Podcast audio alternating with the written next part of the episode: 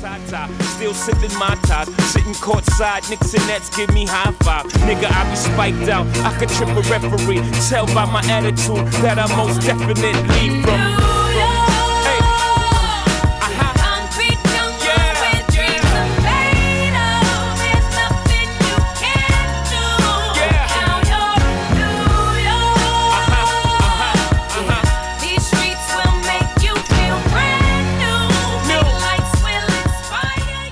What's up, everybody? Welcome to episode 12 of the Sports Throne podcast. Um, I am Brandon, of course, your host. Um, today is a bit of a special edition of an episode. We are solely going to talk about the Yankees and give our emergency reaction to their postseason exit and you know the the whole 2020 season um, as well as what we're going to see going forward. Um, so I do have three other big big time Yankees fans and Sports Throne contributors on with me today.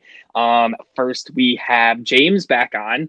Uh, hello, James. What's up? Same old man. It uh, seems to be same story uh, about fourth or fifth verse uh, as the way the Yankees are going in the playoffs.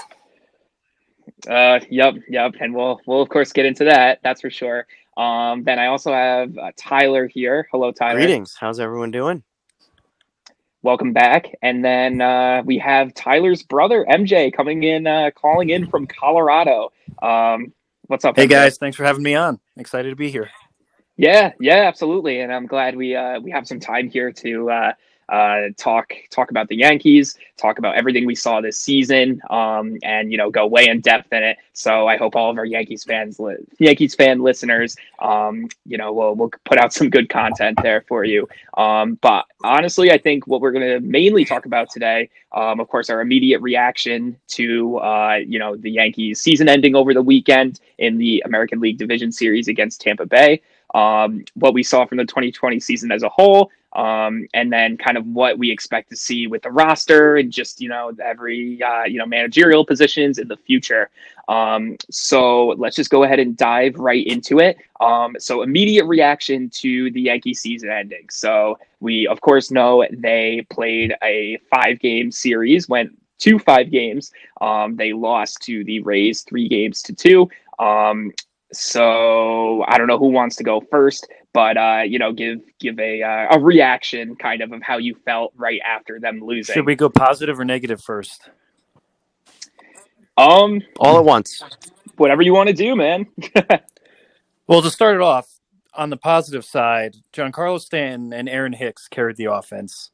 Uh, we saw vintage Stanton and we saw good at bats from Hicks, and then Gerrit Cole and Jordan Montgomery were absolute nails on the mound. I think, you know, I maybe we can parse it out a little bit and everybody can talk. I don't want to go on a large rant by myself, but I definitely wanted to start off by naming those four individual performers as being positives and things to, and with Montgomery and Hicks being pleasantly surprised. Stanton looked good in the box. He hit some major home runs. He got on base. He got base hits, and then Gerrit Cole was just everything that you could have wanted Gerrit Cole to be.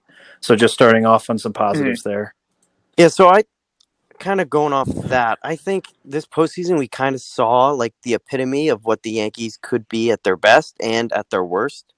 Like throughout the season when they were on their hot streaks, like they were six home runs in an inning and whatever. But then like when they were struggling, they couldn't do anything right. Well, runners on base couldn't score them, grounding into double plays, all that kind of stuff. And I feel like we saw both like ends of the spectrum uh, in. Well, I guess the first series was mostly good, but then the second series saw a little bit of both.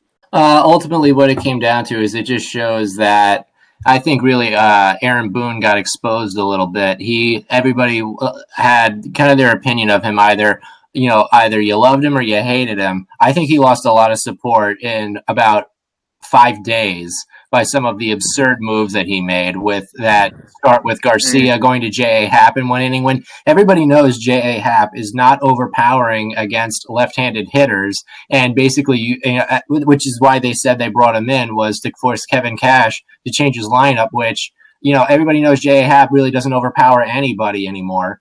Yeah, so uh, that was an absurd move. I don't know why anybody would think that's a good idea. And also, why would you bring Aroldis Chapman in in the eight, in the seventh inning when Zach Britton was rolling and not even not letting anybody uh, you know get on base. So what what why were these moves being made? Ultimately, it shows that Boone was trying to. I, I one quote. I forget the writer. But they said the Yankees lost the series when Aaron Boone tried to outray the Rays. He tried to go way too, he tried to go way too sabermetrics on it, and it really showed that you know is Aaron Boone a manager or is he just basically the guy in there doing the bidding for the uh, Ivy League uh, T-ball veterans who are making up the front office? so I, I don't know what I, I, I my opinion on Aaron Boone has swayed very drastically because last year I he had my full support. But when you can get a team to win 100 games when you have 30 trips to the IL, that that to me shows that hey, this is a guy that knows how to manage and can get the best out of people. This this season very much too streaky. There were there were two weeks where it was like, oh my god, nobody will ever beat this team. There's no way we can lose. Then there's like a week straight where we can't get anybody out, and it's ultimately just like you know, like oh, you pick one. Are you going to be winners? Or are you going to be losers all the time? Like, no, I'd rather you just be consistently won Don't have this you know bait and switch all season long. So really, uh, the Aaron Boone, I think, really did himself in this October, and we'll see uh, if the fan if he stays in good graces with the fans or not. Yeah, I think I think James, you nailed it for the Mhm. most part there. Um, I think my biggest issue with Boone, this didn't really pop up during. I guess it did during the postseason a little bit, but mainly during the regular season when they were struggling, there was no sense of urgency from Boone Nope, or anyone whatsoever to correct it. no accountability. He no that accountability. too. The only person on that team that gave any accountability in a press conference was Luke Voit. exactly. So I just and Aaron Judge did after they lost, but during the season, I think they they just I don't know. There was a word I was looking for, and I can't. I lost it. But I think accountability is a good word, and I know I've used this with MJ a lot. Is the word urgency, um, and they just kind of lacked that. Boone just didn't have, like, they were here. It is. They were almost arrogant. They were too confident in the fact that they were just gonna figure it out somehow without making any. ch- It would be Yeah, handed exactly. And I think that hurt them in the division series too. I think they just kind of they Aaron Boone and the organization they rely on these analytics, and I think analytics are great to build a team and they're great over a long season. But when you get into a short series, things aren't going to even out like that. These are still human mm-hmm. beings. They have to go out and make things happen. You can't just sit back kind of passively and wait for these things to happen. And I feel like they just didn't do any of that. Exactly right. I remember. I, I remember at one point. I think it was the game where they gave up the ten runs in one inning to the Blue Jays in Buffalo. Uh, Paul O'Neill even turned on him in a moment when he said, "You know, it doesn't matter that you know everybody was talking all off season that you guys are." You know the favorites to win. You know, just showing up and because everybody you know says you're great doesn't mean you're going to win. You got to actually go out there and friggin' do it. You can't just you know expect to win. You know the the, the, the attitude this year was really terrible. Yeah, I, I mean, I going back to what Tyler said about the arrogance. I got the sense that they just, and this is kind of piggybacking off what Tyler said. They felt like they were entitled to the victory. I found a Luke. Right. I went back into because mm. Luke Voit was definitely, like you said, James, the most vocal Yankee this season, and I was going back through some of his quotes, and he was saying even in the playoffs, like, "Hey, trust the process. We're going to win the games and stuff." And I think that that attitude really hurt them. And then going back to Boone decisions, one that I really wanted to talk about was when uh, Higgy got pinch hit in the eighth inning of Game Five, and this was before the home run, so it was a one-one game. And I remember texting Tyler and Brandon being like, "Why is Mike Ford hitting?" And so Mm. some stats from this season: Mike Ford hit a whopping 135 batting average in the regular season over 84 plate appearances, 74 at bats. He got 10 hits in 74 at bats. In the 2020 regular season, Higgy had 10 hits in 32 at bats, which is almost half of the at bats. Um, that uh, so that sorry, Higgy against right-handed batters or right-handed pitchers had 10 hits in 32 at bats. Uh, Mhm. and they brought in Ford supposedly to hit the righty, and that Higgy couldn't hit the righty. But Higgy got the same amount of hits that Ford did against righties in the regular season in half the number of at bats, Plus, at the time, Higgy had been four for 13 and was hitting above 300 in the ALDS. And Mike Ford hadn't gotten a hit since August. So that was just one of those. I don't know what the analytics were showing them because even if you just look at the basic stat lines, uh, it seemed like Higgy or somebody else off the bench was the right answer there. Um, Well, I think He probably just wanted the righty yeah, righty I lefty think that's matchup. exactly. I think James mentioned how, you know, even though Happ struggled against left left-handed hitters, they did it anyway. So I think they just kind of looked must have looked at a generic just righty lefty matchup rather than really digging into like the player. And I mean, like you said, Higgy was pretty hot. He was having good at bats that whole series. Um, and even more like if even if he didn't do anything at the plate, I still take his defense over Sanchez uh, any day of the week. And obviously, they Mhm. had to put Sanchez in then because they went to Ford. And honestly, if you're going to pinch hit for Higgy there, I would have rather seen Sanchez up there than Mike Ford. And Mhm. before we move away from the ALDS, I just want to talk about three other performances. Luke Voit, the big sound box. Yeah, go ahead. Two for 18 in the ALDS. Two for 18. And his home run in game four was the only RBI he had in the division series. And he looked terrible at the plate. I mean, especially Yeah, you're not going to win a you're not going to win a playoff series when the home run leader and arguably your best one of your best hitters from the regular season um is just and, hitting I mean, like he that looked in the in the wild card. He was three for seven in the wild card. He had a couple big doubles. I was really excited about him, but he just did not show up in the ALDS. Aaron Judge, three for 21 in the ALDS. His two runs scored from the home runs and only three RBIs. And then even DJ LeMahieu, the batting average uh, hit king, um, six for 23 in the ALDS, two RBIs and three runs scored. And I just, I don't know the exact numbers, but I remember DJ coming up in some big spots. And you can say, well, he had an 11 or 12 game postseason hit streak, but it doesn't matter if the hit is coming in the eighth inning when you're already losing or and you're just striking out when the bases are loaded and no outs, which happened a lot in the ALDS. I think what we saw with like LeMahieu and Judge kind of was like, I guess more so LeMahieu, like his stats are there, kind of like it's not awful, but it was those clutch spots where you know guys on base they didn't come through, and I think that was true as a team, with the exception of uh, Carlos Stanton, and that was kind of like when they were slumping in those like series in Buffalo and stuff. That was the issue is when they had guys on base they couldn't get them in, and that kind of haunted them. Um, you know, they were able to get hits and get guys on base. It was just at that point then they couldn't do much.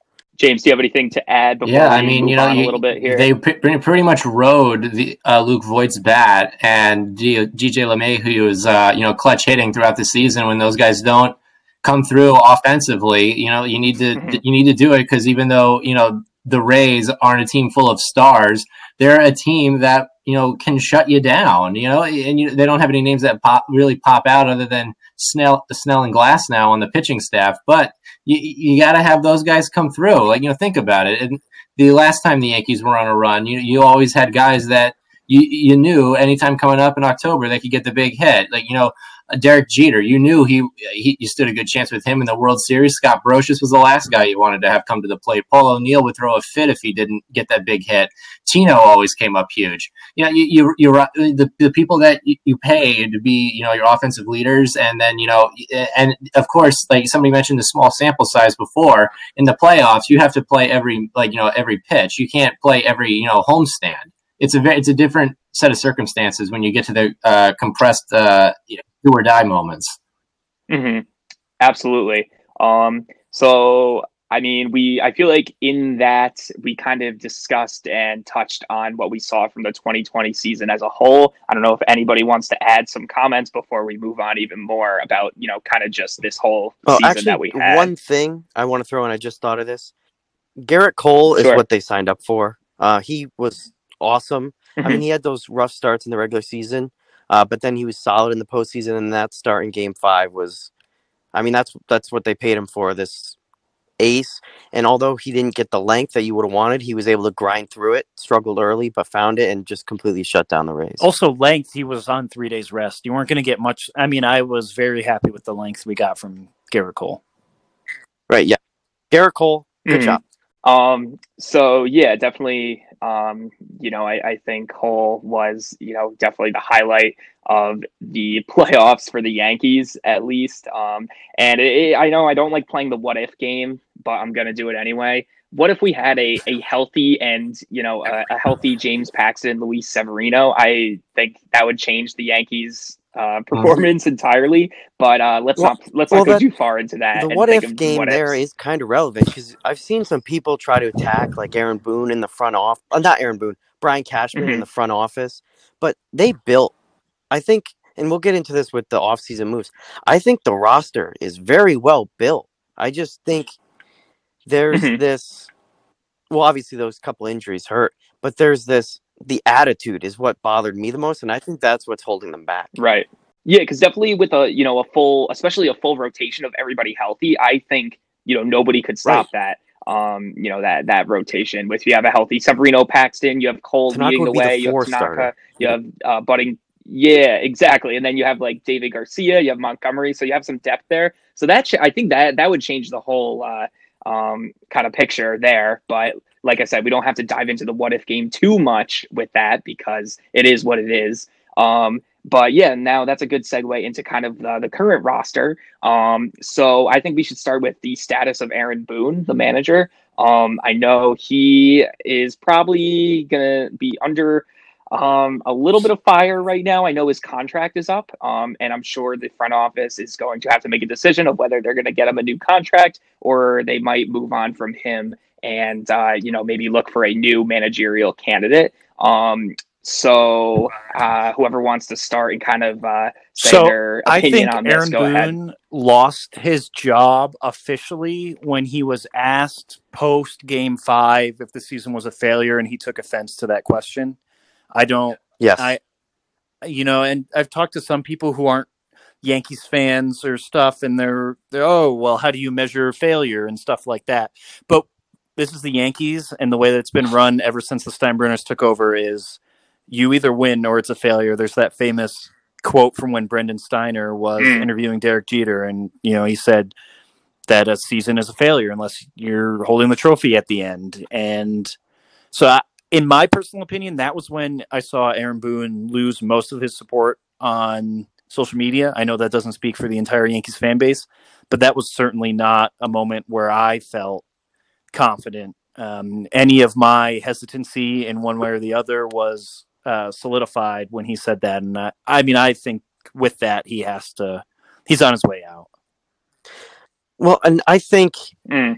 I agree 100%. Like I was before that, like I was pretty against him, but then when he said that I was like, I mean, he just if it were up to me, he would there's no way he would be in that dugout on opening day.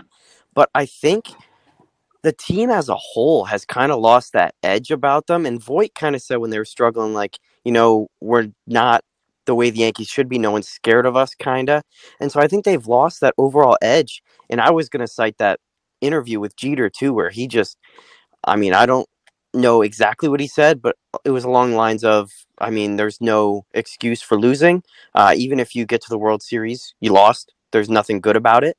Um, and I think that's what's kind of plagued them this last few years. They just, I don't know, there's they don't have that that grit or that edge about them anymore. And I think that's in part to Aaron Boone. I think he just doesn't have the ability to motivate the guys like that. Um, and I think Joe Girardi, I was when they let him go, I was on board with that. But I think when he left, they kind of lost that little edge in that, you know, it was Yeah, kind of like that fire Yeah, under them. Um, I, I don't think Boone Boone has that ability. While I think Girardi had that a little bit more, kind of like like I said, lighting that fire under them and you know getting them uh, kind of motivated and uh, you know Yeah. like actually yeah, make I mean, stuff like, happen look for sure. at the 2017 team. There was like no expectations, Mhm. and they were the worst team. They were worse than eight the 2018 team, 2019 team, 2020 team, but they had that kind of like backs against the wall. We just got to go win, and that's it kind of mentality. And I feel like these guys Mhm. don't really have that. Um, and there's just no sense of urgency. We keep going back to it. Yeah. They just don't have that edge about them. Yeah. I think Boone Mhm. Boone got a little too cute sometimes too, and like um, that's what I didn't really love. And of course, we saw that exposed in the ALDS with some of his uh, controversial moves that we discussed. Um, as well, I just think too he in a lot of losses he made a lot of almost kind of excuses in post game interviews and didn't really take credit for something. He was never really too much like that's on me.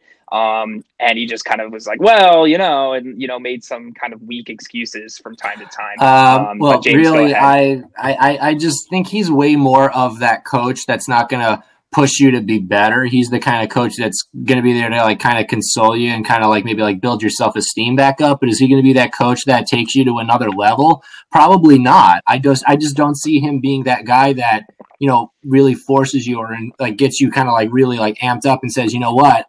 You know, he makes me want to. He makes me want to be better. You know, he, you know, he'll, he'll help you when you're down, but he's not gonna he's not going to push you over the edge to get you to be that elite team like Joe Torre would. Like Joe Torre would get in his players' faces and basically say, hey, "You're not doing it. You know, get your shit together." Right. And James, I think a good example of that is Gary Yeah. Sanchez. Oh, way You know- too soft. Jo- Joe Girardi got so much criticism for being too hard on Gary Sanchez and, you know, saying publicly that he needed to get better defensively and all this stuff. But the second Joe Girardi walked out that door and Aaron Boone came in and they kind of coddled Gary Sanchez, that's when he fell off. He's, he's slowly regressed Mhm. worse and worse every single year. And the funny thing, 2017, when Joe Girardi was the manager, was his best postseason performance. After that, he's done nothing. Yeah, absolutely. Um, but yeah, I mean, I, I definitely would not be surprised if you know they they can him uh, in a few weeks here. Um, I'm sure the front office is trying to make that decision right now.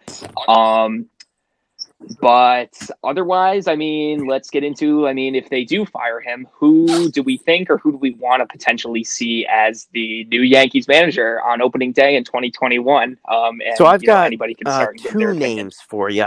I know I've talked to each of you about Hensley Meulens recently. Yep. and he's a guy who I wanted uh, when they were hiring, Mhm. and they ended up with Boone. Same.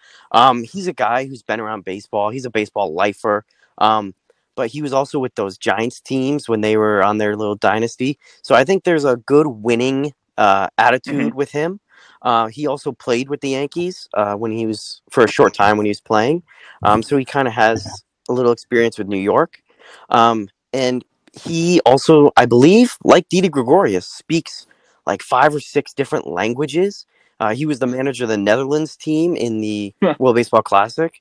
So I think kind of he can relate to players of different like nationalities as well. So he can relate to the guys. I think he's a winner and I, he has experience in New York. So he would be my first uh, target.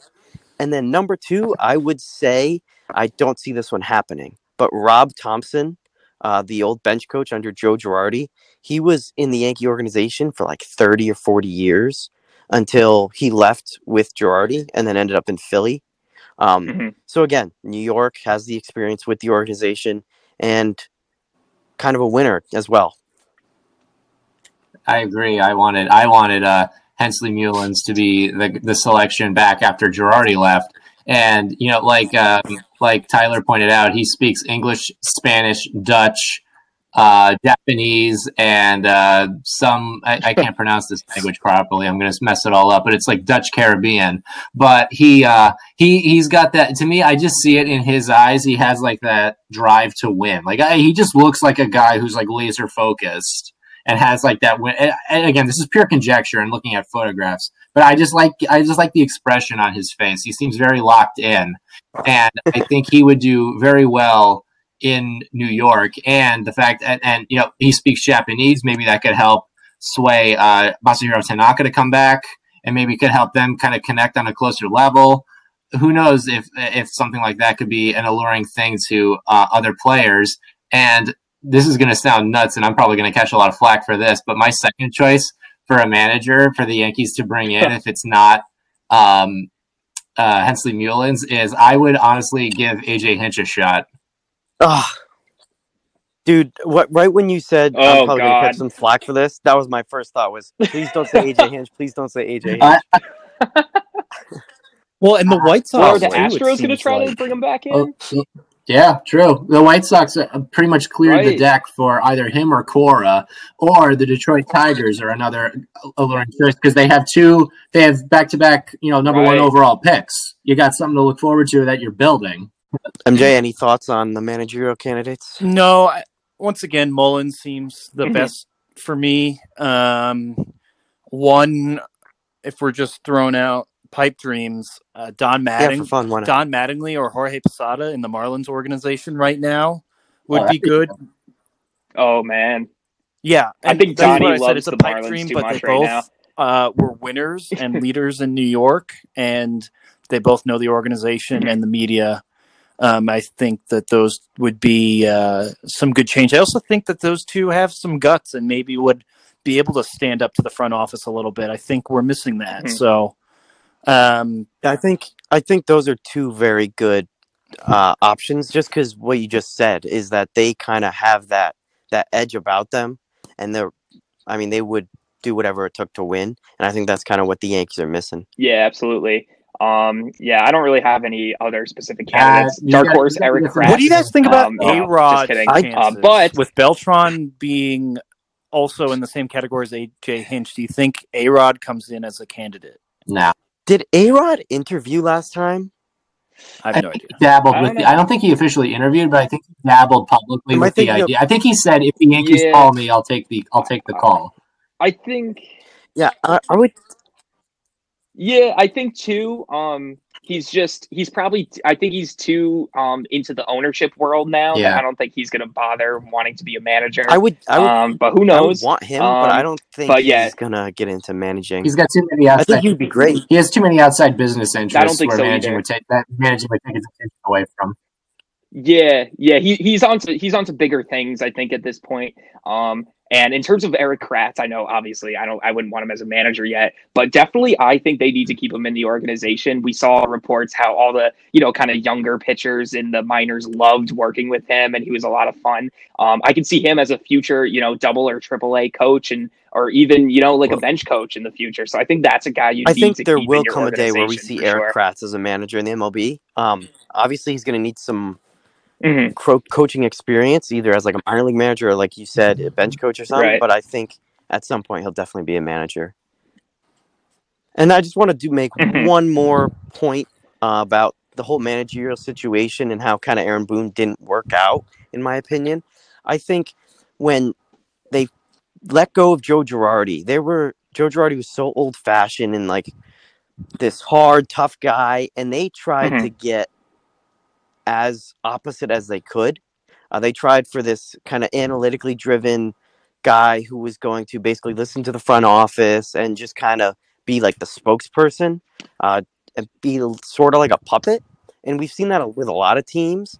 But I think Mhm. overall, when they were looking for Girardi's replacement, they just overcorrected too much. So I think you do need to kind of balance the scales a bit. You want to find someone who understands the analytics and know what the front office is doing, but also can, you know, get into his players when they need to be riled up or make the tough decisions in game that I just don't think Aaron Boone has been able to do. Nope.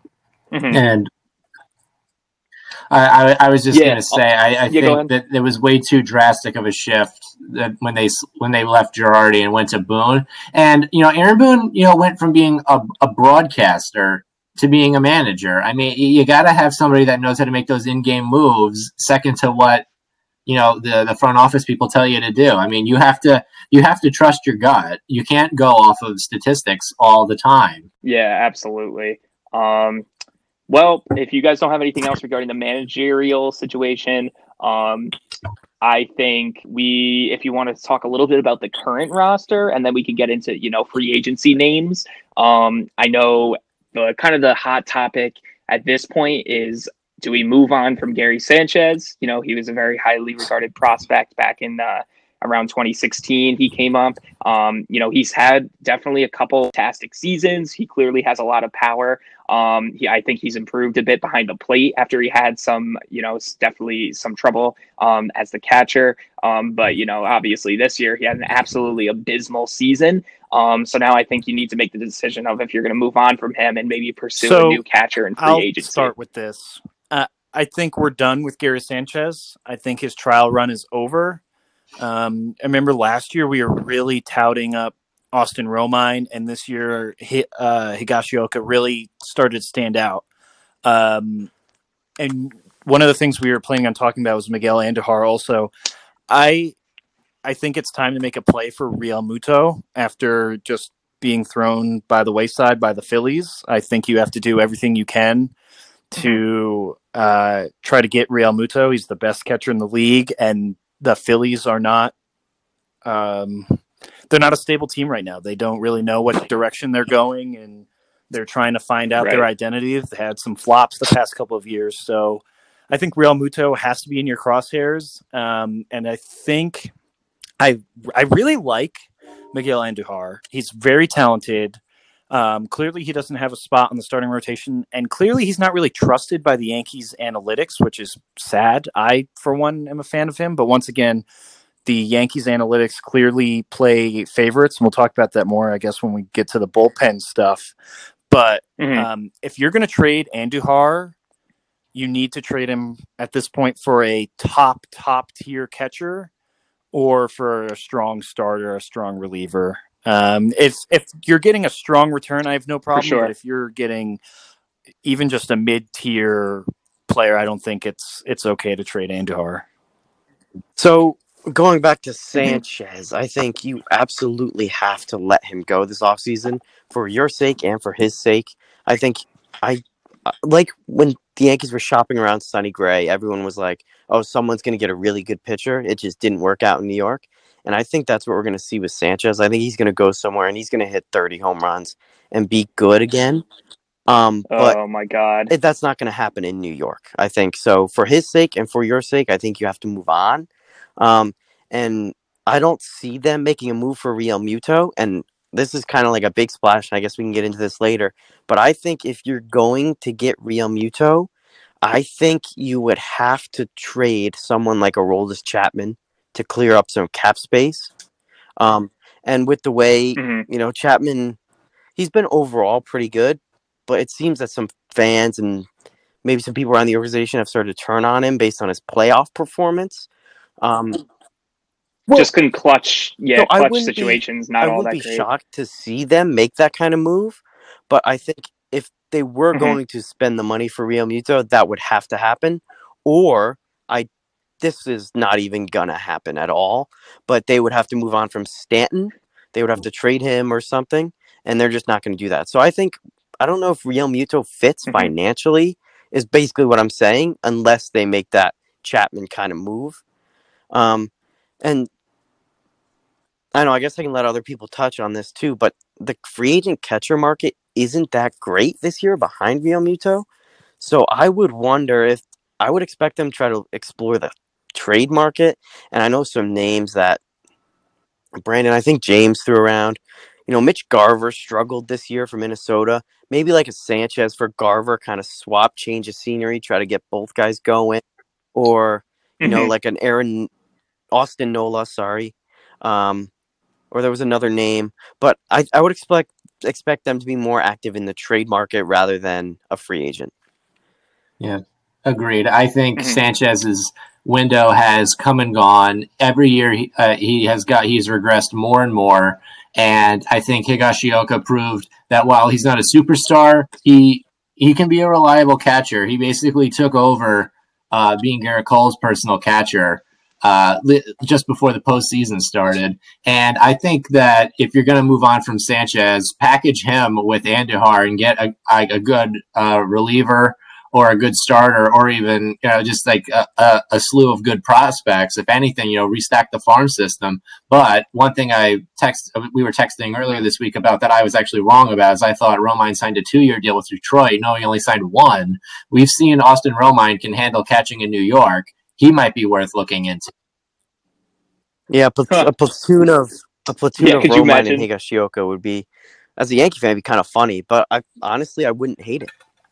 Think about it. That's Yeah. I don't know And how much of he's a experienced I- there. I mean, I guess the catcher catching's not strong in the league right now.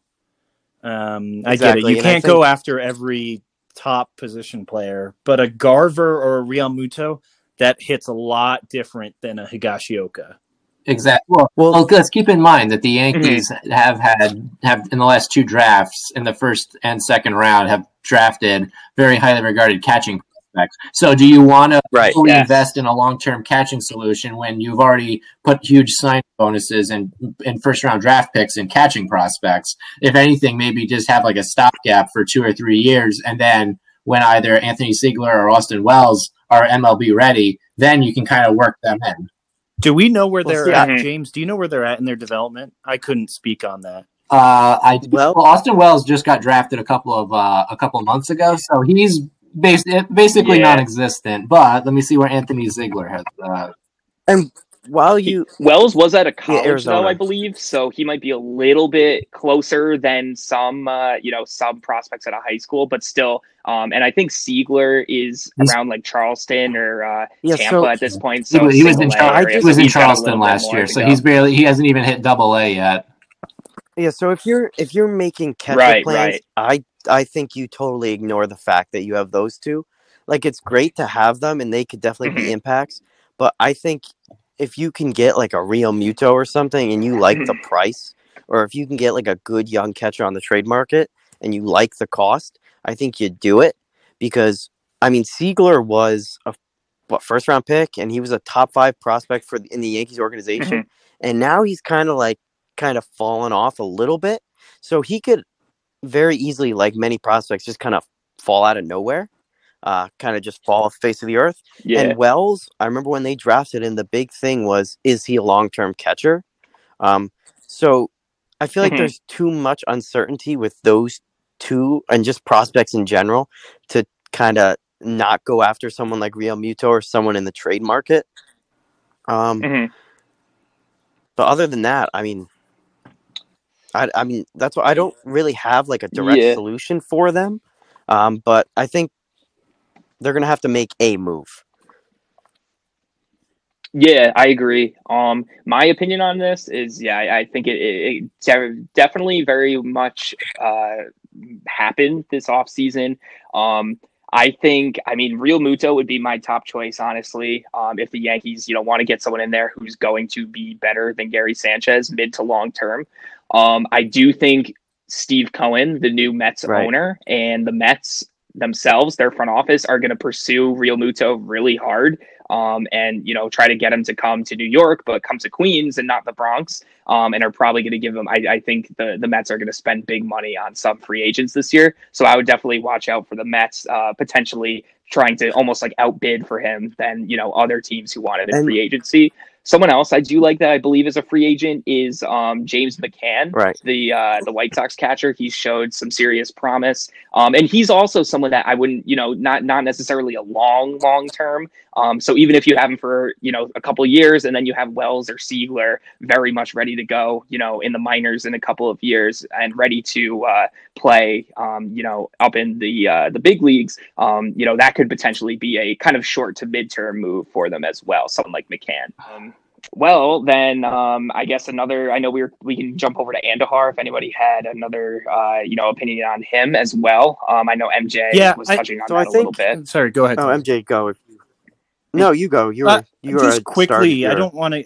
Miguel Andujar is a very good baseball player. I think he's gotten the short end of the stick uh, from the organization, much like Clint Frazier. I don't think Mhm. he's been given much of a chance.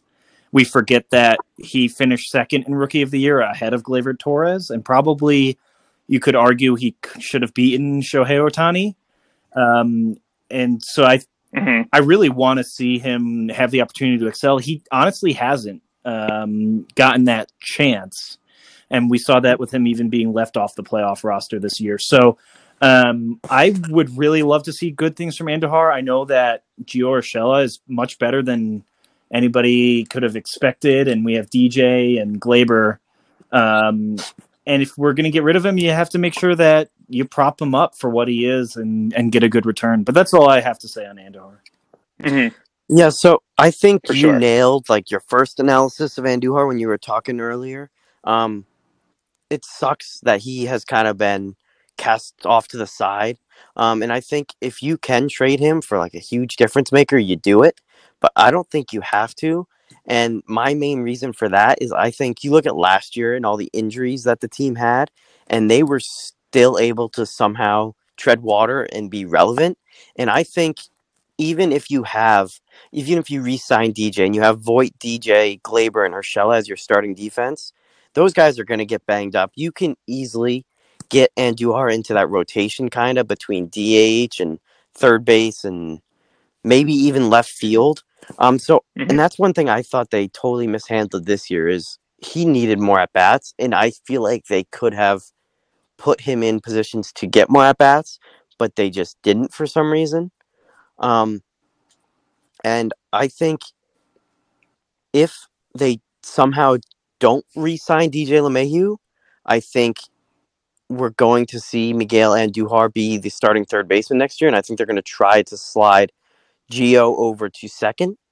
Um, and that's a totally different conversation. Is what if they don't re-sign DJ? But Mhm. I think there is value to holding on to Andujar still. And then finally, I mean, his trade value has never been lower uh, since he came up. So at the very least, you need to let him get his at bats early in the season, and then if you need to make a move, trade him. Uh, but right now, his stock is just too low because of how you've treated him, basically. Mhm.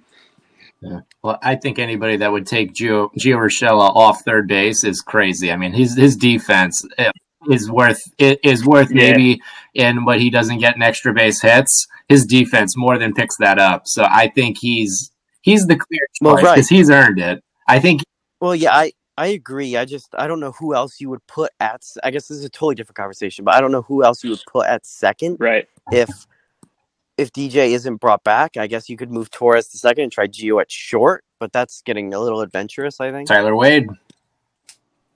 Yeah, but then you want Tyler Wade playing every day. No, I don't. I'm saying if you. Well, it depends. Well, if, I, I think they're insane if they don't bring LeMahieu back. So I'm not even.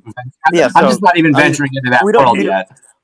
we don't need to have that conversation. That was just uh pumping up little Yeah, yeah, yeah. value of Um, Andujar Well, if you, based on Well, offensively, he's he's valuable. The problem is he just doesn't have he hasn't been able to showcase it. That's the problem. You know it's there. He just hasn't been able to demonstrate it. So it's, he's a toss. He's a, he's a toss up at this point. I feel like for most of this year, when there were injuries, I think there were times I was saying that Andujar would be the best hitter in the lineup. You could easily have called him up from the alternate site, and he could have hit third, and no one would have batted an eye. So I think the last guy, I mean, in terms of what we should do with him specifically, if he's going to be on the team, um, Brett Gardner. I know he did have a quote saying he would love to come back next year, but he did kind of have an abysmal year this year. Didn't look that great. I know he's kind of like the uh, the longest, one of the longest tenured Yankees. You know, he's a big uh, um, kind of personality to have in that uh, you know in that locker room. He's he's got that fiery personality that I think the Yankees could really use but when does it get to a point when we have too much depth and you know especially with the emergence of Mhm. clint frazier as an outfielder and as a hitter this season um, you might almost be time to make that business decision and uh, let brett gardner go so so, I you just can fit thought in of clint this. This frazier was not in my prep, but um, maybe you give Brett Gardner the Ichiro treatment, um, and you say, "Hey, uh, you're going to start the season with us. We'll give you a one year uh, contract, um, and you see how spring training goes, and maybe how April and May go, and how you're feeling." And how we're feeling about you, and if you're not doing well, then we would love to have you in the Mhm. dugout as a coach. Um, but if you are doing well, then yeah, you can continue to fight for at bats and stuff like that. Uh, Be, once again, just like Kratz, that's not an energy you want to lose after we already lost Didi. Um, and so Right. maybe you and, and Brett Gardner is a team player. Maybe you give him something where it's, hey, if you are able to perform, then you're able to perform. When we're very happy to have you, and if if not, we still want you to be a part of this team, but we're just not going to have you eating up our at bats. Yeah, I just I don't see any reason why Brett Gardner can't be on the team. I think you know I talked about how they've kind of been missing that winning edge, that attitude, and I feel like Gardner is the only guy left from like that those previous years that kind of has that. Um, I think he has to be on the team next year, um, and I think Clint Frazier also has to be the starting left fielder. So I think Brett Gardner is going to have to be like a bench guy. But honestly, if he wants to do that and he wants to come back, I don't see any reason why you can't have him back. Yeah, and then also another point. Um, so I know this is kind of getting off, but that's a lot of outfielders. Um, do you move on from like Mike Tauchman because obviously Judge If we and Stanton aren't going anywhere. Let him go. Um, Let so him that's go. a discussion as well. I Let him say go. Clint Frazier, You think so? No. He can do it. Give me all the depth. I am not Mike Tauchman. I believe he still has options left, if maybe just one. So I mean, if you need to stow him in the minors for a little bit, you do it.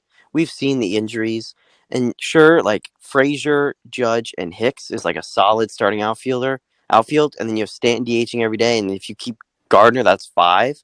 But I just I feel like you need that depth, and don't forget that the um, roster size I believe goes up to twenty six next year as opposed to 25.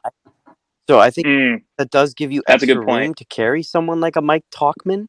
Um, and I have one more wild kind of, it has to do with the outfield. That's why one more wild thing that I would do this offseason, but I can kind of wait and I'll talk about that later. I Uh, agree on the finish. depth. Okay. Um, I was going to say And the it- same exact thing Mhm. Tyler did. I do not trust the Yankees medical staff. The last two years have told us that you need to have that depth, and Tauchman has been huge. So, sure, maybe he's not. He's absolutely not an MLB starter right now with everybody healthy, but he might be somebody you need to call upon. And his speed was very helpful right. uh, this season and in the postseason. So I I say you have to you have to keep him on the on the roster. That's fair enough. I think you guys all make good points. Um, so I think uh, actually another guy and situation we should discuss too is the closer situation. Um, what to do with the role Aroldis Chapman? Um, I would imagine you know they're they're probably not going to shop him or anything. They're going to keep him around. But maybe maybe you saw uh, a little bit of better performances from Zach Britton this year. Maybe So- you put Britton in the closer role. So um, but that's If certainly a topic start, I I, have that some should be strong mentioned. feelings on this. I think they're both extremely Yeah, talented people, um, and they're ve- two of the best closer or two of the best relievers in the league. Um, I still think Aroldis Mhm. Chapman is uh, a premier reliever in the majors. I I know that at this point that's an unpopular opinion. Um, I think he's still your closer. Um, that doesn't mean that Britton can't become your bullpen ace like they started to dub during the 2016 playoff Right. run. But um, Aroldis Chapman has three gave up three very unfortunate home runs in his postseason career, and two with the Yankees that ended our season twice. And it's very easy to be mad at him for that, but uh, in this postseason, that was the only run he allowed. I know he didn't pitch a lot, but that was the Mm. only run he allowed, and it was like the second hit he allowed. And then last season, it was the second run that he allowed. So, I mean, how tough can you be on the guy? Yeah, And- two terrible spots. Like James was saying, you could argue that Britton was the one that should have been in there in that moment. Um, and as you saw that inning Mhm. work out and how that at bat was working out, um, I could have told you that I would would have expected a home run there. Um, I mean, just the way that it was starting to uh, play out in the inning. Um, Once again, you have to keep. I think both of them. I think Chapman and uh, Britton are phenomenal at what they need to do.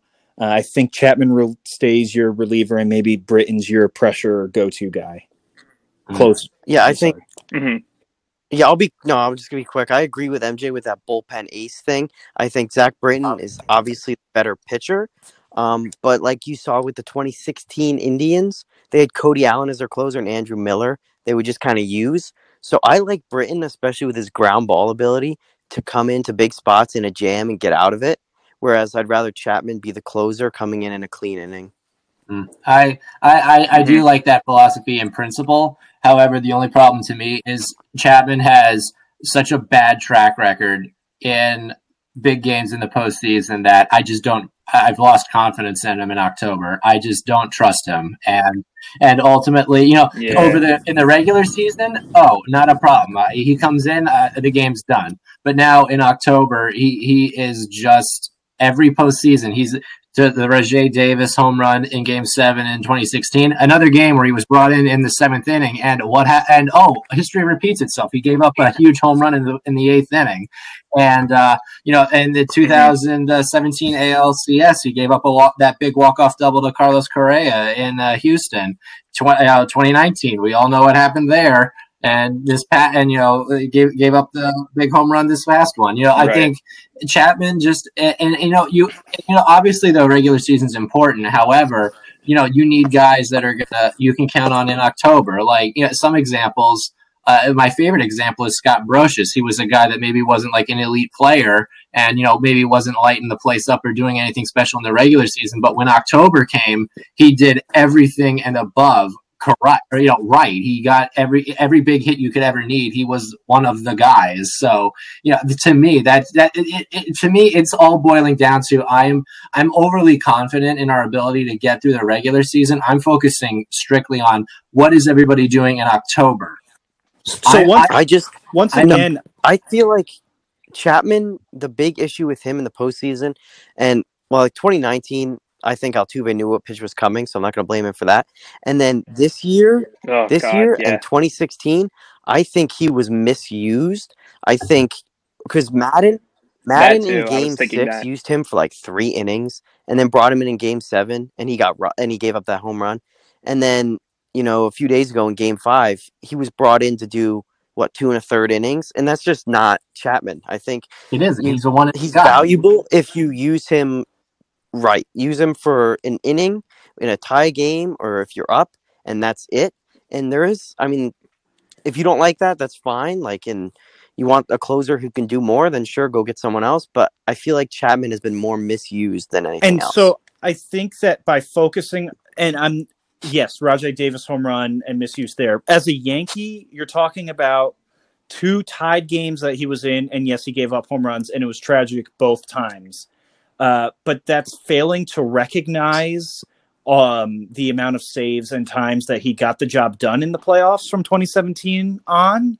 Um, right, and I mean, I I want to make it clear, I am not saying Aroldis Chapman is Mariano Rivera, but Mariano Who- who Rivera is? gave up some who big home runs. He, Mariano Rivera gave up some big home runs to David Ortiz, and nobody lost faith in him then. Um, so you know, even the people, Mm-hmm. yeah, Chapman's not as clutch as Rivera, but even Rivera gave up home runs in blue tied World Series games and lost. So, um, Mhm.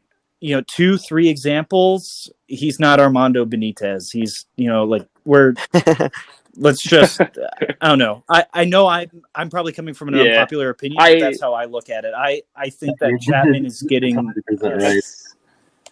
Yes. but I, I it's it. I, I just All right. I don't I don't know. Maybe I'm maybe I'm just too locked in on what they're doing in October. But I just see him and my my stomach churns when I see him come in in the playoffs.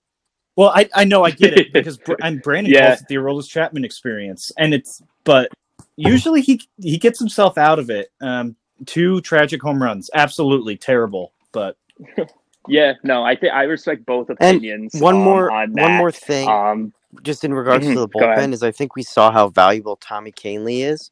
And it, I mean, it sucks. We're not going to see him. Are we going to see him next year too? right. Like he got Tommy John, right? So he might be out Um, a large, Probably large not the majority beginning next of year next as well. So that's a big blow. So I that wouldn't I wouldn't kind of count on seeing reinforces I wouldn't reinforces the need to make a move, at least one medium-sized move in the bullpen. yeah I, I don't I don't I don't predict seeing him until Mhm. after the All Star break. No, for sure.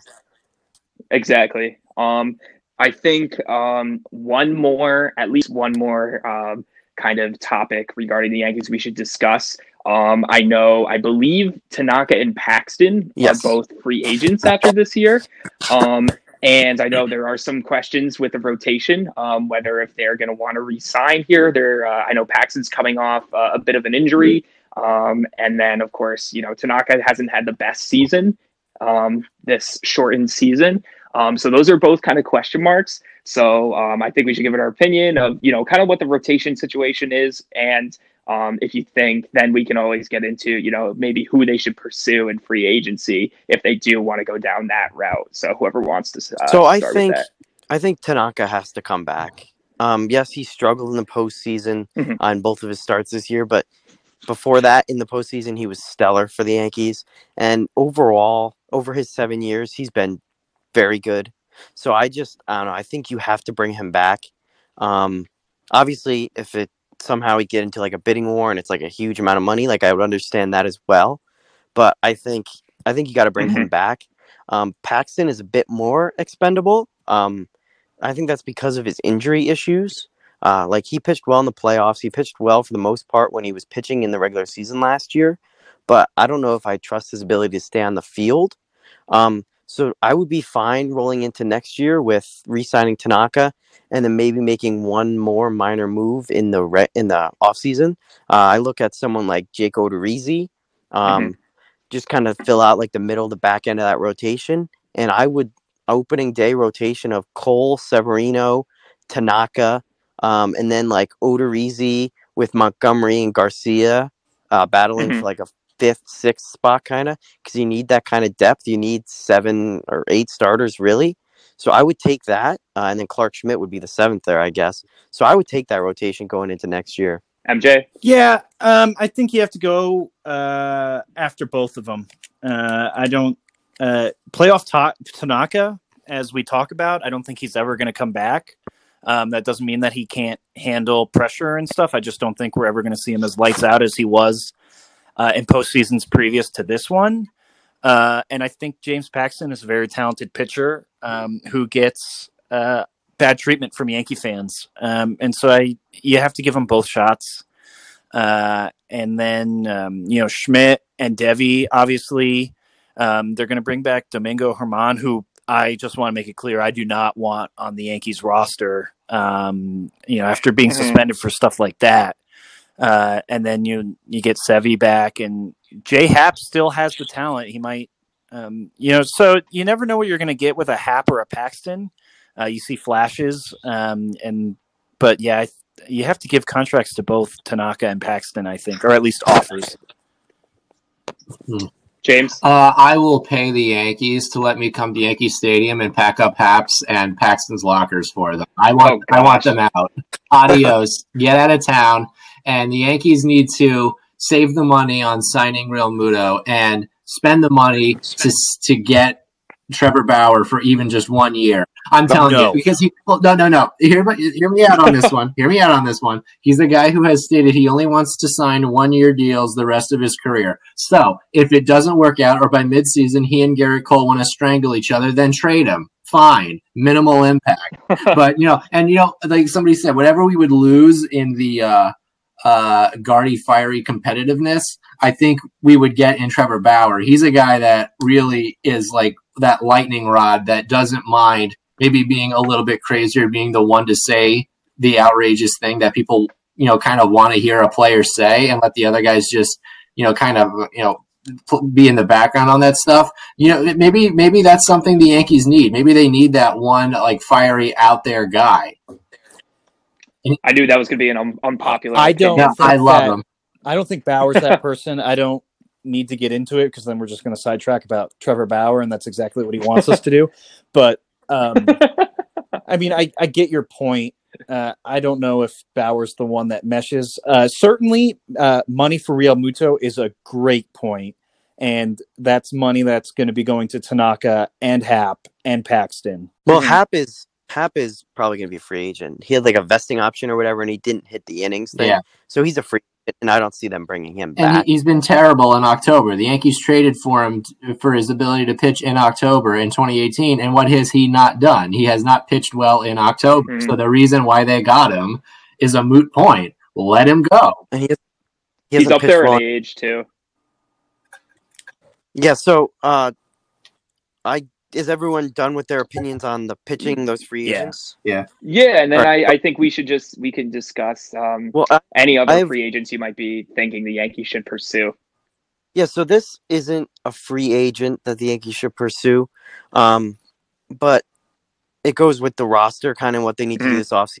I think is I think during the division series we saw, and during the struggles during the regular season, we saw such a reliance on the home run that I think not only do they need to re-sign DJ LeMahieu, they need another similar DJ LeMahieu kind of guy in the lineup.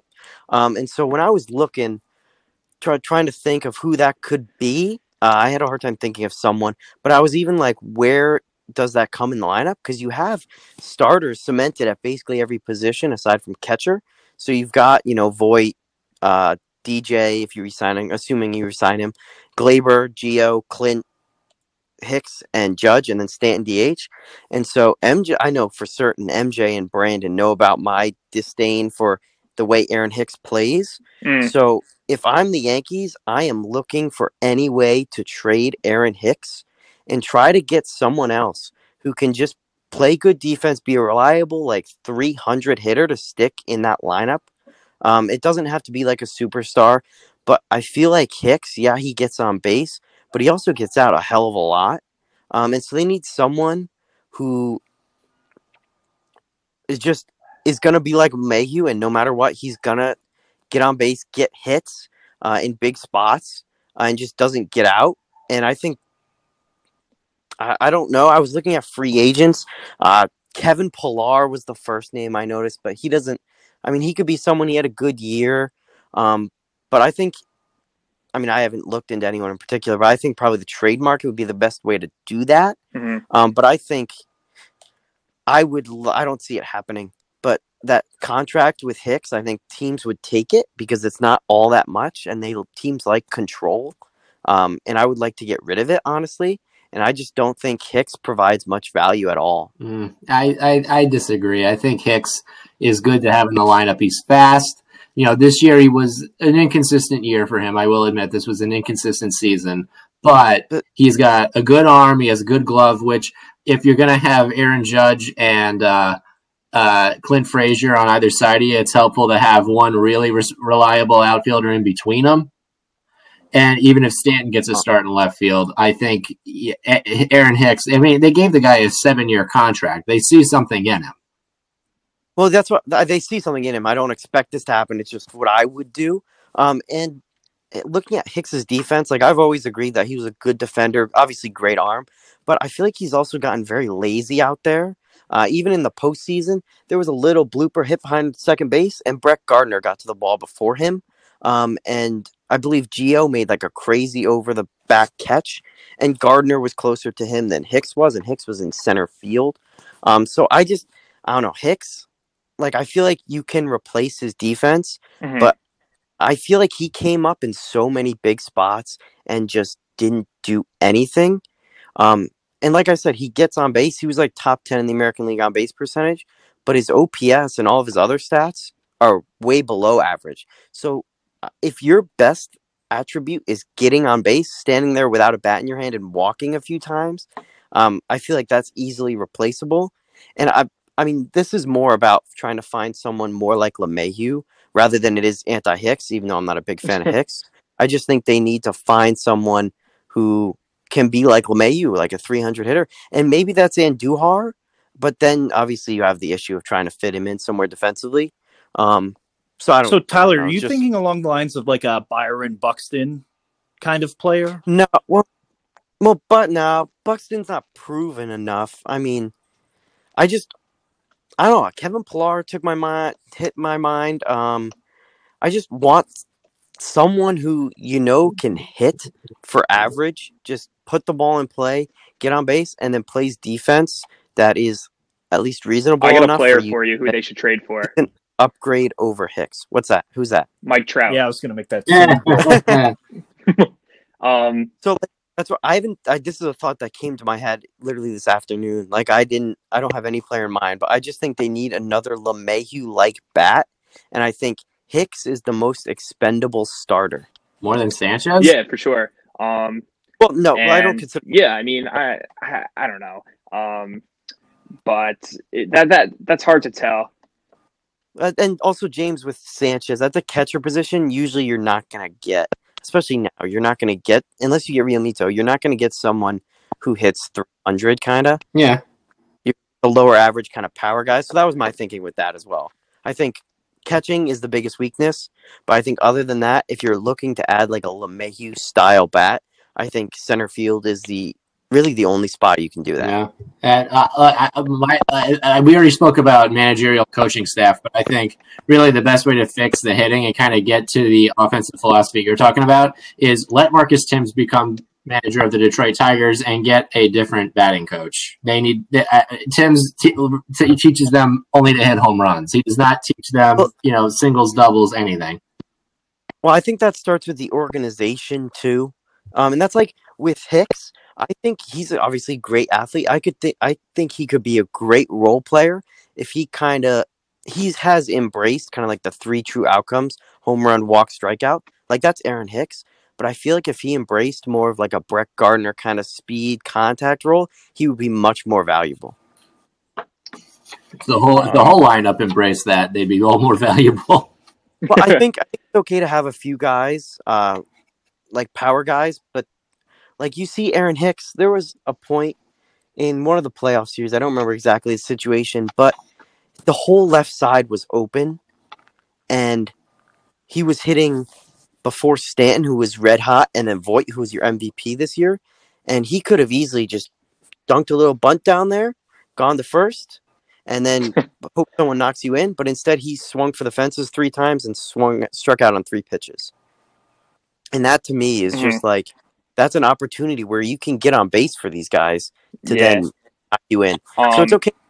It's okay to have like power guys like that, but they need more of the contact kind of guy. And one name that just popped into my head, I don't think he's a free agent, but he either this year or next year. Michael Brantley would be fit that role perfectly, but I don't think he's available.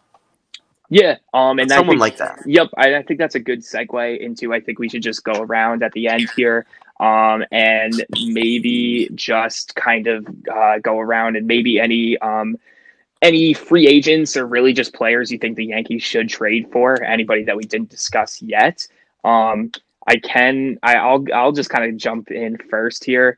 Um, I think one that would be perfect. Um, I know he has a little bit of a contract right now. Um, would be Whit Merrifield, just because he's like basically a utility player that gets a ton of hits. Um, and you know he's like led the league almost in hits a few years. Um, and you know I know he's traditionally an infielder, but he, uh, you know, he he has played a little bit of center field as well.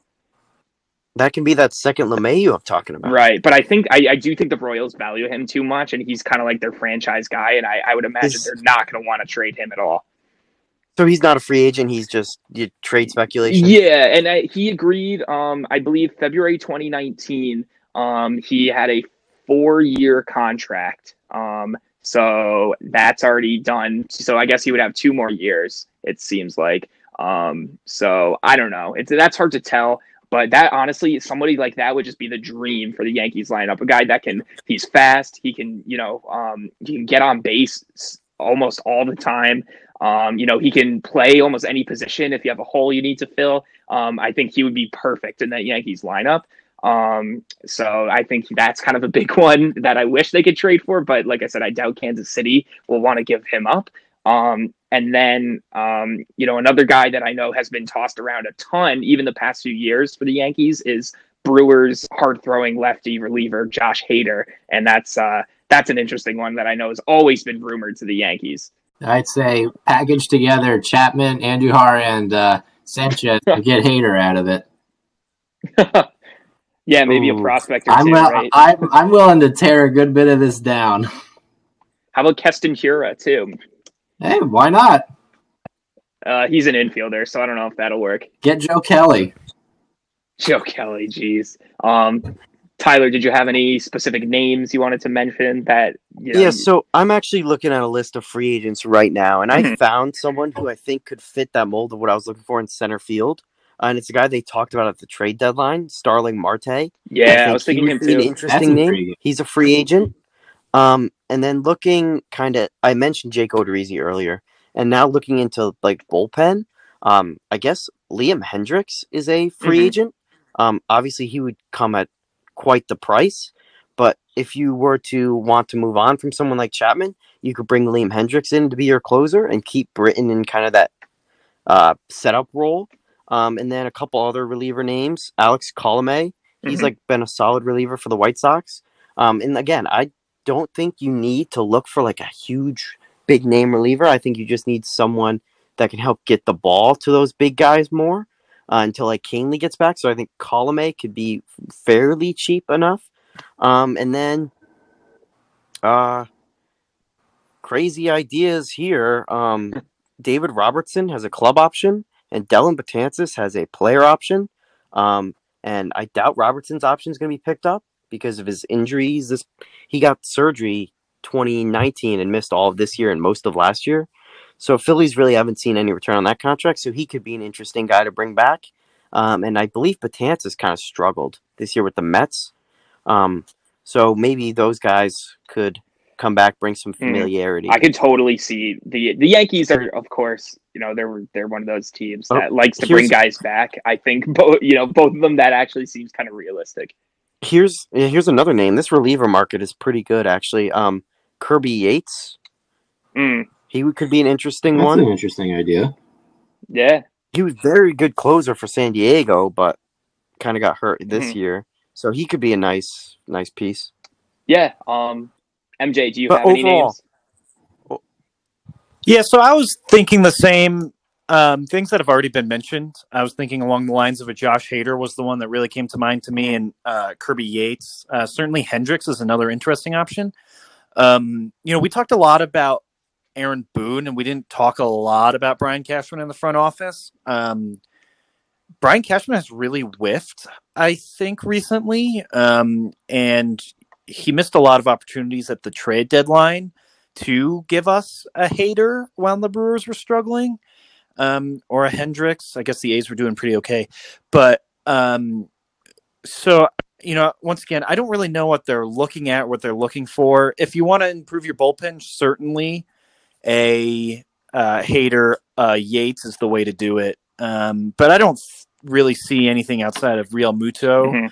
Um, you know, Tyler mentioned Starling Marte. That is interesting. Um, but other than that, no, I don't have anything else. And then James, did you have any other names besides the ones you mentioned? I'm, I'm, I'm just locked in on Trevor Bauer. That's all. All right. Well, you can have All right, that. well- you, you can have that opinion. Um, we, we won't we won't I've judge got- you any further for that. I've got Um, two more, two more guys I want to Yeah, bring go up that like not free agents, but in terms of trade, I think Francisco Lindor is an interesting one. yes. especially if kind of LeMahieu gets out of your price range. I think then a trade for Lindor that may a package that may include Andujar Mhm. that could come into play. Um, and then the other name is this is just purely me speculating.